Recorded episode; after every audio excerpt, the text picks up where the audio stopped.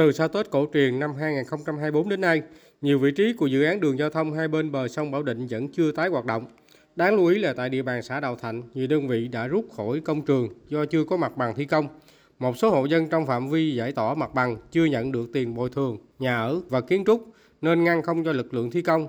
Ông N, một hộ dân ở xã Đào Thạnh thuộc diện giải tỏa một phần đất bàn giao cho dự án, mong chờ sớm nhận tiền bồi thường, nói mấy người kia có nhận tiền thì ta còn bàn giao còn tôi đâu có bàn giao được. Chưa lấy đâu có tiền bạc nào tôi giao được. Trời ơi, từ lúc đó tới nay tôi bỏ nguyên cái khoảng rồi đó như đám rừng ba trại cá tôi tôi, tôi bỏ luôn dẹp luôn tôi đâu có làm được nữa đâu nói. Thì tất nhiên ảnh hưởng rồi tất nhiên làm là mình không có thu nhập thôi. Cái gì làm cho rồi để nhà, nhà cửa mốt một trời mưa tới rồi sao nhà cửa sao làm?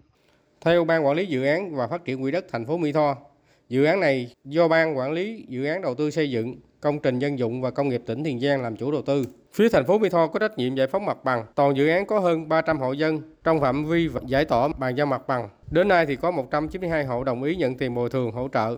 Số còn lại đang khiếu nại và tiếp tục đối thoại giải quyết. Một cái khó nữa là nguồn vốn phục vụ cho công tác này còn thiếu. Các ngành chức năng thành phố Mỹ Tho đang nỗ lực để sớm bàn giao đủ mặt bằng cho dự án. Dự án đường giao thông hai bên bờ sông Bảo Định thuộc địa bàn phường 5, phường 10 và xã Đào Thạnh, thành phố Mỹ Tho với tổng mức đầu tư gần 2.000 tỷ đồng, trong đó chi phí giải phóng mặt bằng gần 727 tỷ đồng. Vốn ngân sách trung ương là 1.350 tỷ đồng, phần còn lại do ngân sách của địa phương đầu tư. Thời gian triển khai dự án là 6 năm 2022-2027. Dự án sẽ triển khai thi công ở nhiều hạng mục, cụ thể sẽ xây dựng tuyến đường giao thông dọc hai bên bờ với chiều dài gần 10 km, trong đó phía bờ Bắc dài 6,7 km với mặt đường bê tông nhựa rộng 8 m, vỉa hè rộng 4 m, phía bờ Nam gồm hai đoạn với tổng chiều dài 3,2 km.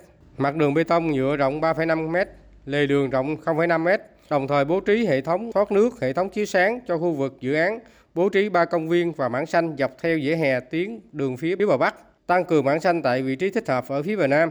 Việc thi công chậm tiến độ của dự án vừa ảnh hưởng đến đời sống dân sinh của người dân tại đây, công tác giải ngân vốn đầu tư công của tỉnh cũng như kế hoạch thi công của các đơn vị trúng thầu.